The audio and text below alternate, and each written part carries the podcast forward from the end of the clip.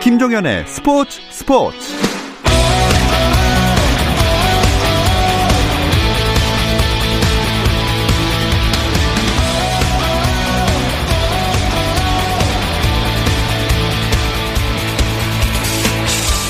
스포츠가 있는 2020년의 마지막 저녁 어떠신가요? 아나운서 김종현입니다. 오늘 하루 스포츠계를 돌아보는 스포츠 타임라인으로 김종현의 스포츠 스포츠 출발합니다.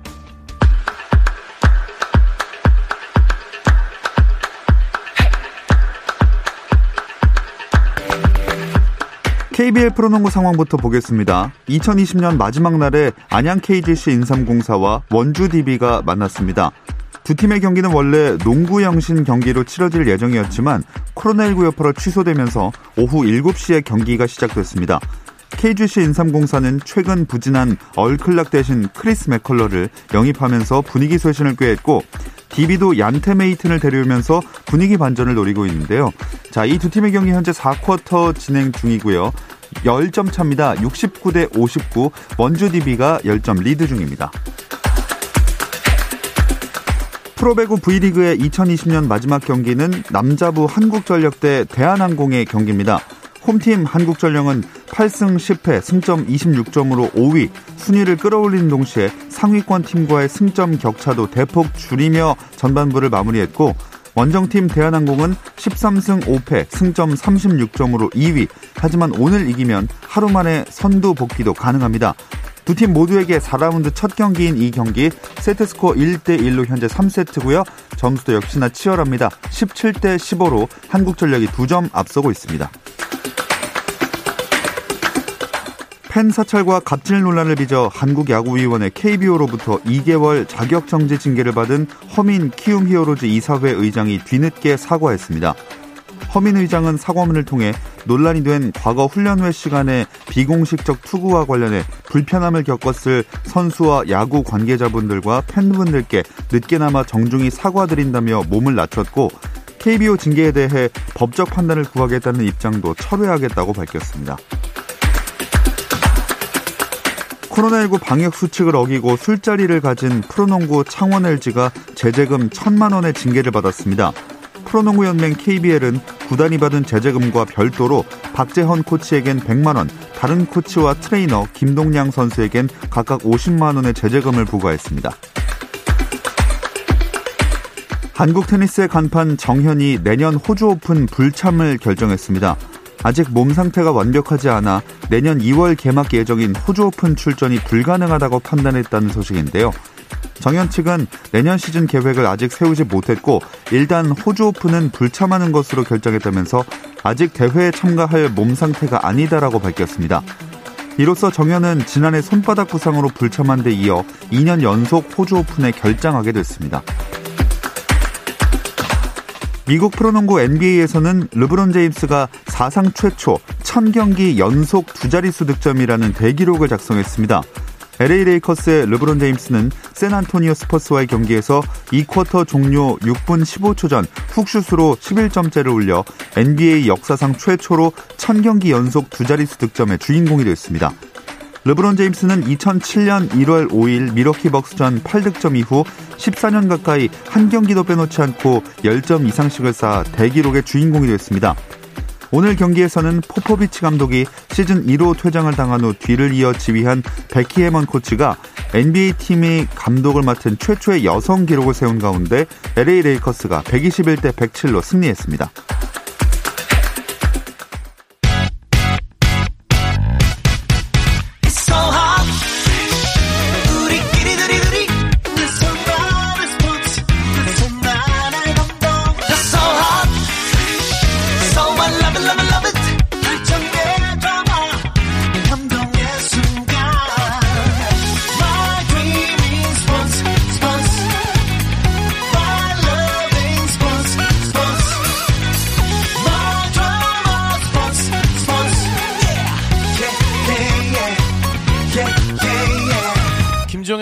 스포츠 스포츠.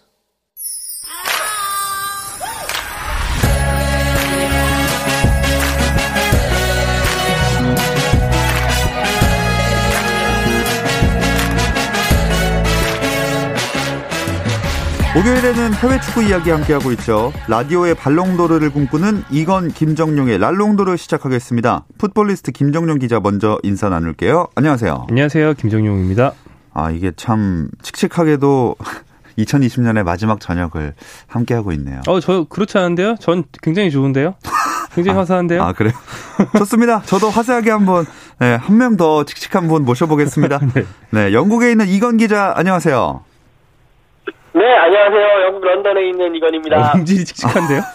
네, 음질부터 칙칙한 오늘 네, 방송이 될 것 같습니다. 요새 영국에서 좀 그 상황이 안 좋아서 자가격리 비슷하게 막 이렇게 지내고 계신 건 아닌가요? 네, 뭐 거의 뭐 자가격리 수준으로 지내고 있습니다. 지금 영국은 다시 뭐 코로나19가 계속 확산이 되고 있으면서 어, 대부분의 상점들이 문을 닫은 상태고 런던 같은 경우에는 거의 뭐 락, 락다운 상황 거의 같은 수준이고요. 저 역시도 경기 취재 정도만 제외하고는 집 밖을 나가지 않고 대부분 집에 있는 상태입니다. 물론 나가도 뭐 할 일도 없기 때문에 그냥 집에서 조신하게 이 연말을 네. 잘 보내고 있습니다. 조신. 조신. 네. 아 근데 진짜로 프리미어리그 경기가 중단될 정도면 많이 심각하다는 얘기인 것 같은데 김정용 기자 오늘 새벽 예정돼 있던 손흥민 선수 경기 연기됐잖아요. 네, 오늘 새벽 열릴 예정했던 프리미어리그 경기가 손흥민이 소속된 토트넘과 풀럼의 경기였는데요. 코로나19 여파로 전격 연기됐습니다. 경기 시작 3시간을 앞두고 결정이 됐다고 하고요. 토트넘은 아니고 토트넘의 상대팀인 풀럼의 선수 다수가 포, 어, 확진이 돼서 네. 연기가 된 걸로 알려져 있고요. 경기를 단 몇 시간 앞두고 이제 뒤늦게 결정이 되다 보니까 상당히 급박했어요. 그래서 킥오프 예정 시간을 4시간 앞둔 시점. 이제 아직도 결정이 안 된 시점에 그 주제 무리뉴 토트넘 감독이 자기 소셜 미디어 인별그램에 이렇게 썼어요. 4시간 전인데 아직 확정이 안 됐어. 이게 세계 최고 리그지. 빈정거린 예. 거죠. 네. 참 이런 일도 있고 그리고 며칠 전에 연기된 경기 또 있었잖아요. 네, 프리미어리그에서 앞서 연기된 경기는 어, 지난 28일 맨체스터 시티와 에버턴의 경기에 이어서 이번 토트넘 풀럼 경기가 두 번째입니다. 그때는 맨시티에서 주로 확진자가 나온 걸로 알려져 있습니다. 네. 자, 그렇게 되면서 이제 올해 안에 달성할 수 있을 걸로 기대를 모았던 손흥민의 토트넘 통산 100호 골 이건 기자, 이 기록이 내년으로 아쉽게 미뤄지게 됐어요. 네, 그렇습니다. 어, 손흥민 선수 2015년에 이제 토트넘에 입단을 했고요. 총 99골을 넣었습니다. 지난 그 리버풀과의 원정 경기에서 99번째 골을 넣으면서 그 이후에 경기가 이제 4경기가 예정되어 있었기 때문에 올해 2020년 안에는 100호 어, 골, 토트넘 통산 100호 골을 넣을 수 있다라고 기대를 했는데 그 이후에 3경기에서 골을 못 터뜨렸어요. 특히 이제 스토크 시티와의 리그컵 8강 경기에서는 오심으로 골이 취소되면서 아쉬움을 남기게 됐고요. 그리고 이제 어제 풀럼과의 경기에서 그래서 풀럼이 좀 약팀이니까 손흥민 선수가 골을 넣으면서 토트넘 유니폼을 입고 100번째 골을 넣을 수 있지 않겠느냐라고 예상을 했지만 이 경기가 전격 연기가 되면서 이제 내년으로 이 100호 골이 넘어가게 됐습니다. 자, 토트넘의 다음 일정이 새해 1월 2일 리즈전인데 이 경기는 열릴 수 있을까요? 어, 프리미어리그가 이제 매 라운드마다 이제 선수들 그리고 스태프들을 대상으로 코로나19 이제 검사를 하는데 뭐 이제 지난번 검사 가장 최근에 있었던 검사에서 18명이 확진이 되면서 조금 이제 반향을 일으켰는데 이제 다음 코로나 결, 검사 결과도 한 1월 초 정도에 나올 거거든요. 일단 그 검사 결과를 지켜봐야 되는데 아직까지는 뭐 여기 이제 경기 여부에 대해서 가타부타 얘기가 없기 때문에 일단은 열릴 것 같다라는 생각이 들고요. 조금 더 지켜봐야 될 것 같습니다. 뭐 경기 시작 3시간, 4시간 전에도 이 경기가 갑자기 취소될 수 있는 상황이기 때문에 계속 지켜보면서 기다려야 될 것 같습니다. 이렇게 급박한 상황에서도 프리미어리그 사무국은 시즌 중단은 없다 이렇게 밝히고 있죠. 네, 시즌 중단이라는 게 여기서 리그를 완전 끝내겠다는 건 아니고 2주 연기를 많이 논의를 했었는데요. 특히 이제 현장에서 직접적으로 기자들의 질문을 받는 감독들 같은 경우에 누누 산투 울버햄턴 원더러스 감독, 샘 앨러다이스 웨스트 브로미치 앨비언 감독 이런 인물들은 중단시켜야 된다는 입장을 밝히기도 했습니다. 음. 하지만 뭐 만장일치는 아니었고요. 뭐 올레 구나르 솔샤르 맨체스터 유나이티드 감독 같은 경우에는 리그 일시 중단이 별로 도움이 안 된다. 그럼 언제 끝내냐 이런 중단 반대 의사를 밝히기도 했는데 결국에는 중단 반대 쪽이 어, 사무국 안에서는 우세했던 것 같고요. 어, 확진자가 많이 나온 경기 일부를 연기하는 것 외에는 리그는 정상 진행한다고 합니다. 이게 뭐 리그 중단되면 취소까지 이어질까봐 그러는 걸까요? 네, 그런 것 같습니다. 그리고 또 2주 미룬다고 이제 그 2주 뒤에 코로나19 사태가 해결이 된다는 보장도 없거니와 두 음. 시즌 연속으로 파행 일정을 가지는 거에 대한 부담도 있는 것 같고 또 나아가서 리그가 축소된 채로 끝나버리면 막대한 손실이 있다라는 경계가 있는 것 같아요. 사실 올해 K리그 같은 경우에 코로나19로 인해서 아예 일정을 처음부터 축소하고 시작을 했거든요. 예. 그래서 무사히 잘 진행을 했는데 이런 경우 그러니까 만약에 38경기 전체 일정으로 시작을 했어도 어느 정도로 코로나19가 심하면 어느 정도까지 일정을 줄여도 된다. 뭐 이런 가이드라인들 미리 다 정해 놓고 시작을 했으면 좀 분명히 어, 기준이 있었을 텐데 예. 지금 기준이 없는 상태에서 급박하게 기준을 정하다 보니까 좀 혼선이 있는 게 아닌가 싶습니다. 음. 자, 이건 기자, 영국 현지 팬이나 언론들은 어떤 얘기들을 하고 있습니까?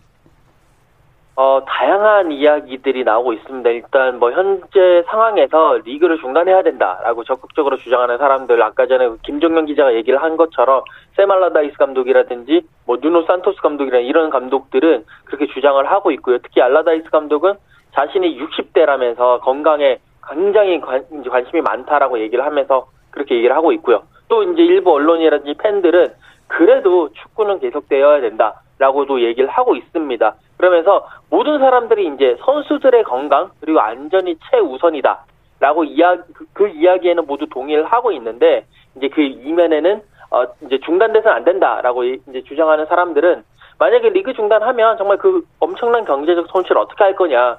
지난 시즌에 중간에 이제 한 3개월 정도 리그 중단이 됐는데 그때 그 경제적 손실 때문에 큰 타격을 입었다. 그렇기 때문에 계속 리그는 쭉 가야 된다. 무관중이 되더라도 쭉 가야 된다. 라고 주장을 하고 있고요. 뭐 아직까지는 여러 가지 의견들이 나오면서 어, 여러 가지 이제 여론들이 계속 어, 나뉘고 있는 그런 상황입니다. 음. 일단은 모든 지역에서 무관중으로 경기가 치러지게 되는 거죠?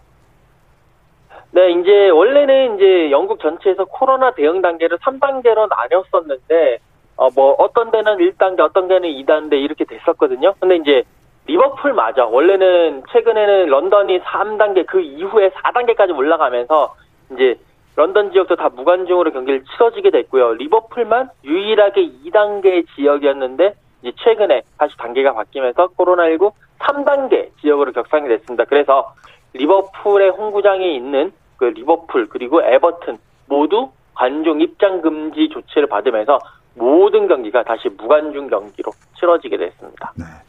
이렇게 Boxing Day 주간에 팀 순위 변화를 봐야 되는 게 아니라 경기가 정상적으로 열리는지를 봐야 되는 상황이 됐네요. 네, 원래 이 잉글랜드 축구인들이 좀 지독한 면이 있죠. 그러니까 이 Merry Christmas Happy New Year 기간에는 선수들도 가족과 함께 보내려고 원래 집으로 돌려보내는 건데 프리미어 리그는 그 기간에 경기를 몰아서 더 한단 말이에요. 혹사시키죠. 예. 네, 더 일해라 이러면서. 네. 근데 그래서 현지 시간으로 1월 1일 저녁, 한국 시간으로는 2일 새벽이 되는데 이때부터 경기가 쭉 또 있습니다. 음. 에버턴 대 웨스트햄, 맨유 대 애스턴 빌라가 있고 한국 시간 2일 저녁에는 뭐 토트넘 대 리즈, 3일 새벽에 웨스트 브로미치 대 아스널 이렇게 경기가 많이 있는데 이 경기들이 만약에 열린다면 어, 2위 맨유, 3위 레스터, 4위 에버턴, 5위 애스턴 빌라 다 토트넘보다 위에 작은 승점 차로 있는 팀들이기 때문에 이들의 경기 결과는 토트넘의 순위와도 직결이 됩니다. 네. 뭐 토트넘의 순위가 아마도 조금 떨어지게 될 수도 있겠지만 손흥민 선수 개인으로 보자면 2020년 어, 아쉬움을 찾기 좀 어려운 한 해였다 이렇게 볼 수 있을 것 같아요. 어, 최고의 한 해였죠. 예, 올 한해는 특히나 뭐 코로나19로 인해서 전 세계 선수들이 다 똑바로 뛰지 못한 가운, 그런 상황이었지만 손흥민 선수는 그 어려움 속에서 최대한 현명하게 길을 찾았습니다. 올 한 해에 각 대회 통틀어서 22골을 넣었는데 경기 수 축소를 생각한다면 이 정도면 세계 정상급 선수의 수치라고 봐도 될 것 같고요. 네. 특히 잘 아시다시피 이제 2020, 2021 시즌 이번 시즌 정규리그에서만 15경기 11골을 몰아쳤고 유럽 대항전에서도 3골을 넣고 있습니다. 현재 이 모습을 얼마나 오래 지속하느냐가 문제지 2020년의 모습은 전 세계 최고다. 그러니까 음. 아시아 최고, 토트넘 최고가 아니고요. 전 세계 최고 중에 한 명인 모습을 분명히 보여줬습니다. 그래서 영국 BBC가 선정한 EPL 올해의 팀에도 손흥민 선수가 이름을 올렸다면서요? 네, 어, BBC가 이제 31일에 축구 전문가인 가스 크룩스가 이제 뽑은 프리미어리그 팀 올해의 팀을 발표를 했는데 손흥민 선수가 4-3-3 포메이션에서 왼쪽 측면 공격수로 자리매김했습니다. 어, 이제 이 크룩스는요, 매 라운드 EPL 베스트 11을 이제 추리는 그런 이 주의 팀이라는 그런 코너가 있는데, 여기에서 세 차례 이상 포함된 선수들을 대상으로 이제 올해 팀을 선정을 했고요. 뭐 이제 김정현 기자 얘기했다시피 어, 손흥민 선수 올해 2020년에만 22골을 넣으면서 정말 좋은 모습 보였고 이 BBC 올해 팀 같은 경우에는 토트넘 선수로는 손흥민 선수가 유일하게 또 뽑혔습니다. 뭐 대부분이 어, 리버풀 6명이고요. 맨체스터 유나이티드 브루노 정도만 뽑혔는데 손흥민 선수가 유일하게 뽑혔고 지난번에 그 스카이 스포츠에서 뽑은 그때는 이제 게리 네빌 그리고 캐러그가 뽑았던 올해의 팀이었는데 이 스카이 스포츠 선정 올해의 팀에 이어서 BBC 올해의 팀까지 석권하는 그런 놀라운 모습을 보여줬습니다. 네. 자, 이 올해 팀이니까 이게 지난 시즌 말미도 포함된 건데 쭉 시계를 돌려보면 그 당시 포체티노 감독이 좀 이끌고 있었거든요. 근데 이 포체티노 감독은 파리 생제르맹 감독으로 거의 지금 현재 확정이 된 상황인 것 같아요. 어, 아마도 그렇게 된 것 같은데 아직 확정 발표는 나지 않은 것 같고요. 예, 하지만 복수의 외신에서 확정적이라고 꾸준히 보도를 하고 있습니다. 파리 생제르맹이 사실 몇 달 전만 해도 챔피언스리그 결승에 진출하면서 이 팀의 수건이 챔피언스리그 우승 목전까지 갔거든요. 예. 그래서 그때 이 팀을 이끌었던 토마스 투헬 감독이 아, 명장이다. 거의 뭐 구단 역사상 최고의 감독 중에 한 명이다. 이런 말까지 들었는데 사실은 이 팀에서 감독보다 더 권력이 큰 인물인 단장 예. 레오나르도 단장과의 불화가 지속적으로 있었어요. 그래서 성적 미구 뭐구 간에 일단 나랑 사이가 안 좋으면 나가라 이렇게. 돼서 투헬 감독의 목을 치고 네, 현재로서는 포제티노 감독의 부임이 매우 유력합니다. 아, 이렇게 운영하는 팀이 잘 되는 걸 잘 못 본 것 같은데 어쨌든 만약에 부임을 한다면 토트넘의 옛 제자들에게 관심을 계속 보일 것이다 이런 소식이 있더라고요. 네, 어, 포체티노 감독이 만약에 부임을 하게 되면 아무래도 자기가 써봤던 선수들을 더 잘 알고 어, 그런 선수들 데리고 오는 게 원래 또 감독이 이적을 하면 그 선수들 데리고 오는 게 어떻게 보면 수순이거든요. 그렇기 때문에 어, 포체티노 감독이 예전에 토트넘 제자들을 노린다라는 이야기가 있는데 일단 기본적으로 크리스티안 에릭센 그리고 델레 알리 선수가 가장 먼저 거론이 되고 있어요. 이제 에릭센이나 알리는 어, 지금 소속팀에서 완전히 입지를 잃은 상황이기 때문에 어, 파리 생제르맹에서 이적을 하- 이적을 요청을 하거나 아니면 뭐 임대로라도 데려오길 원한다라고 하면 어, 인터밀란이라든지 토트넘은 충분히 어, 내줄 생각이 있는 것 같고 그 외에도 지금 토트넘에서 뛰고 있는 오리에 요리스 골키퍼 그다음에 또 해리 윙크스까지 어, 지금 페- 파리 생제르맹이 노리고 있다 라는 이야기들이 계속 올라오고 있습니다. 그래서 손흥민 선수 이름은 없네요. 네, 아무래도 손흥민 선수 일단 몸값이 비싸고 토트넘에서도 아무리 뭐 억만금을 준다고 그래도 어 이제 팔지 않으려 하고 있고요. 지금 토, 그 손흥민 선수의 이제 기량을 보면 그리고 또 현재 지금 토트넘과 손흥민 선수 재계약 관련 이야기도 많이 나오고 있기 때문에 뭐 이런 명단에는 당연히 올라가지 않는 것으로 이제 보고 있습니다. 그래도 만약에 포체티노 감독이 데리러 데려가려고 한다면 파리 생제르맹이 좀 잘 어울릴까요? 어떨까요? 어, 저는 그냥 단순히 제 전망일 뿐입니다만 이번 겨울은 당연히 절대 가능성이 없지만 여름에는 혹시나 있을 수도 있다고 보는 게 이 팀이 네이마르와 은바페 두 명 다 나갈 가능성이 꾸준히 제기되거든요. 네. 둘 중에 한 명이 나간다면 그 이적료 수익의 일부를 가지고 뭐 당장 쓸 수 있는 대체자인 손흥민에 투자한다. 뭐 저는 가능한 시나리오라고 생각하고요. 아니면 최소한 디마리아 선수라도 나간다면 손흥민 선수의 가능성이 있을 것 같고 만약에 간다면 확실한 건 손흥민 선수가 우리가 무관의 어떤 영웅으로 많이 이야기를 하지 않습니까? 파리 생제르맹은 챔피언스리그는 뭐 우승 못하더라도 자국 리그에서 예. 매년 최소한 두 개, 많으면 네 개씩 트로피를 담는 팀이기 때문에 손흥민 선수 파리 생제르맹에 있는 기간 곱하기 한 2, 3개 정도의 예. 트로피는 딸 수 있습니다. 네. 어, 갑자기 그렇게 들으니까 괜찮은 선택 같다는 또 생각도 드네요. 어쨌든 손흥민 선수에 이어서 우리나라 유럽파들의 2020년도 결산 해볼 텐데요. 이 이야기는 잠시 쉬었다 와서 나눠보겠습니다.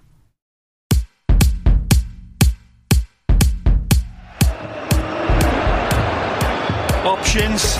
Messi. Gets it back. Messi! 현장의 소리, 레전드들의 이야기. 스포츠 스포츠에서 모두 다 만나보세요. 김정현의 스포츠 스포츠.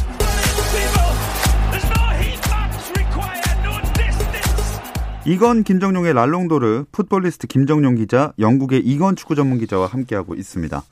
손흥민 선수만큼이나 기대 모았던 게 이강인 선수인데 좀 아쉬움이 많이 남네요. 네, 오늘 이 올해 한 해 전체적으로 아쉬움이 남을 뿐 아니라 마지막 경기, 올해 마지막 경기도 결정을 했어요. 오늘 새벽에 발렌시아가 그라나다에 1대 2로 졌습니다. 예. 두 팀의 명성을 보면 발렌시아가 더 위라서 의아하게 생각하시는 분들이 계실 텐데 발렌시아는 지금 17위 강등권이고 그라나다가 돌풍의 팀이에요. 7위입니다. 어허. 그래서 승패 자체는 뭐 전혀 이상할 게 없고요.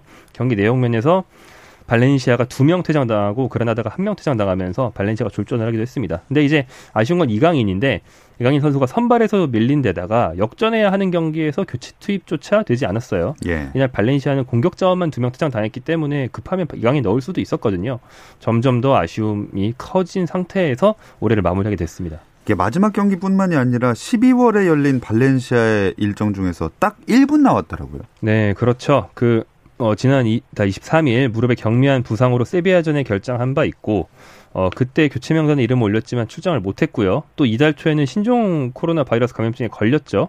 그리고 어, 이어서 애틀레틱 빌바오전까지 이것 때문에 재해가 됐고 몸 상태를 끌어올려서 바르셀로나 상대로 교체 명단에 이름을 올렸는데 교체 투입이 후반 44분에 돼서 딱 1분 뛰는 바람에 네. 이강인 선수가 굉장히 자존심이 상했다. 음. 그리고 팀이 나를 더 이상 쓸 생각이 없다는 걸 확인했다라는 라고 바- 이강인 선수 측이 받아들인다는 네. 보도가 있었습니다.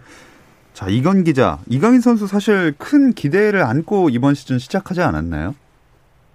네, 맞습니다. 어, 지난 시즌 같은 경우에 이제 이강인 선수가 출전 기회를 많이 못 얻어가지고 이적을 고려를 했거든요. 근데 이제 발렌시아가 막 열심히 설득을 했어요. 뭐 구단주까지 이제 이래저래 설득을 하면서 결국 이강인 선수가 아, 발렌시아에 남았는데 또 이제 그 이강인을 중심으로 리빌딩을 하겠다라는 뭐 그런 약속까지도 나왔습니다. 그리고 또 뭐 그 이제 일환으로 어, 파레오라든지 뭐 많은 선수들을 계속 이제 팔면서 이강인 중심 축으로 해서 이런 팀을 리빌딩을 했는데 아, 새롭게 팀 지휘봉을 잡은 아, 그라시아 감독이 이강인 선수에게 출전 시간을 많이 보장하지 않는 모습도 보였고 또 이제 많이 아, 뭐 프리킥 키커 논란도 있었고 또 이강인 선수 본인도 부상도 있었고 코로나 19에 걸리기도 하면서 여러 가지 악재가 겹치면서 지금 팀 내 입지가 어, 주전은 물론이고 어, 후보 선수에서 이제 교체 투입되는 그런 후보 선수 자리도 지금 간당간당 지금 좀 안 좋은 그런 상황에 처해 있습니다. 아, 진짜 제가 이강인 선수면 진짜 안 해! 이러고 바로 이적을 추진할 것 같거든요. 네. 그, 그럴 만한 이유들이 계속 늘어나고 있잖아요. 네, 어, 여전히 뭐 이건 기자가 말씀해 주신 대로 구단은 이강인을 핵심으로 키우겠다 얘기를 하지만 사실은 팀이 하위권으로 추락해서 진짜로 강등위기에 처해버리면 이 팀에서 오래 남을 계약을 한다는 건 사실 말이 안 되죠. 예. 그리고 쭉 요즘 라리가의 전술적인 흐름을 봐야 되는데 요즘 라리가는 하필 하위권 팀들이 공격형 미드필더를 두지 않는 전술로 음. 수비적인 전술로 승부하는 게 유행입니다.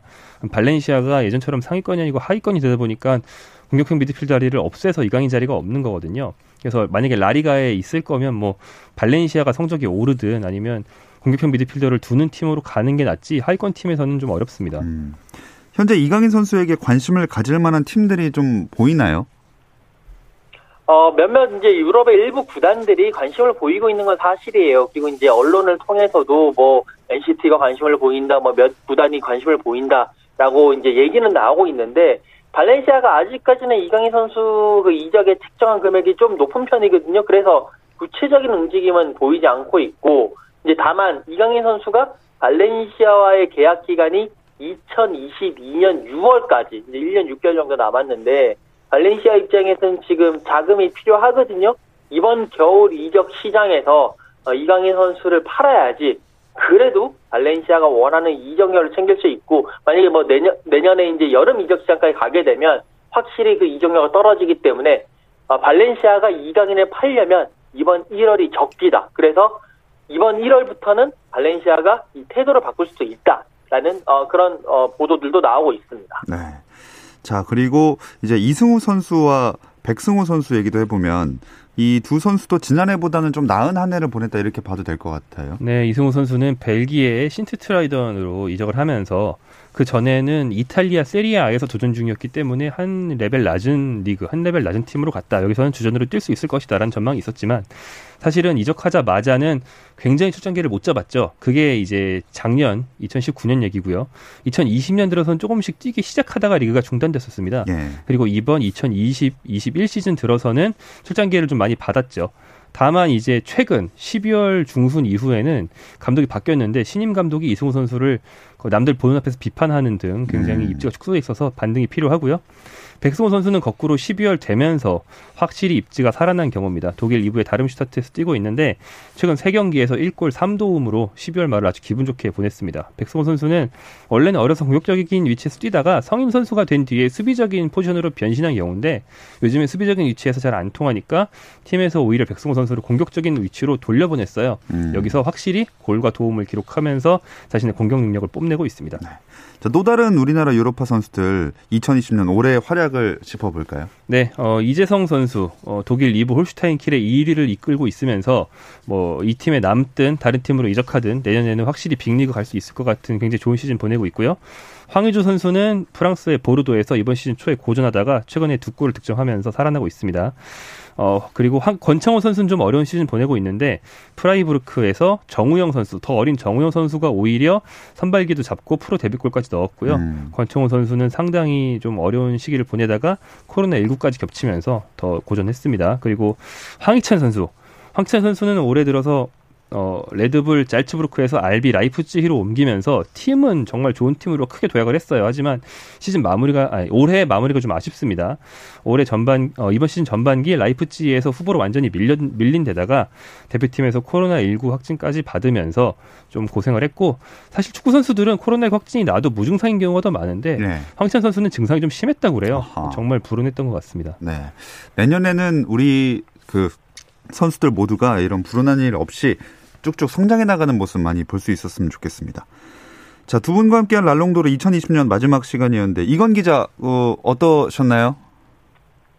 네, 뭐 올 한 해 여러모로 힘든 시간들이 많이 있었습니다. 그래도 이제 또 청취자분들 함께해서 다 잘 버틸 수 있었고 선수들도 정말 잘 열심히 버텼기 때문에 좋은 모습 보여준 것 같고요. 어, 내년에는 많은 분들, 모든 분들 다 새해 복 많이 받으시기 바랍니다. 김정용 기자도 내년에 또 칙칙하게 저희와 함께 해주실 거죠? 네, 뭐 아, 칙칙하지 않다니까요. 아, 네. 아 그리고 이건 기자가 저희보다 훨씬 그 심하게 그 코로나19가 휩쓰는 곳에 계시기 때문에 음. 늘 건강 조심하라는 말씀 꼭 드리고 싶습니다. 네, 이 방송 들으시는 모든 분들 내년에도 건강 좀 잘 챙기시기 바라겠습니다. 자, 영국에 있는 이건 축구 전문 기자 풋볼리스트 김정용 기자와 함께했습니다. 두 분 오늘 고맙습니다. 고맙습니다. 감사합니다. 내일은 2021년 1월 1일 새해 특집으로 함께합니다. 손흥민 선수의 특별한 이야기로 스포츠 스포츠 새해 첫 문을 열 예정이니까요. 별일 없으면 꼭 좀 많이 들어주시고요. 새해 복 많이 받으세요. 김종현의 스포츠 스포츠.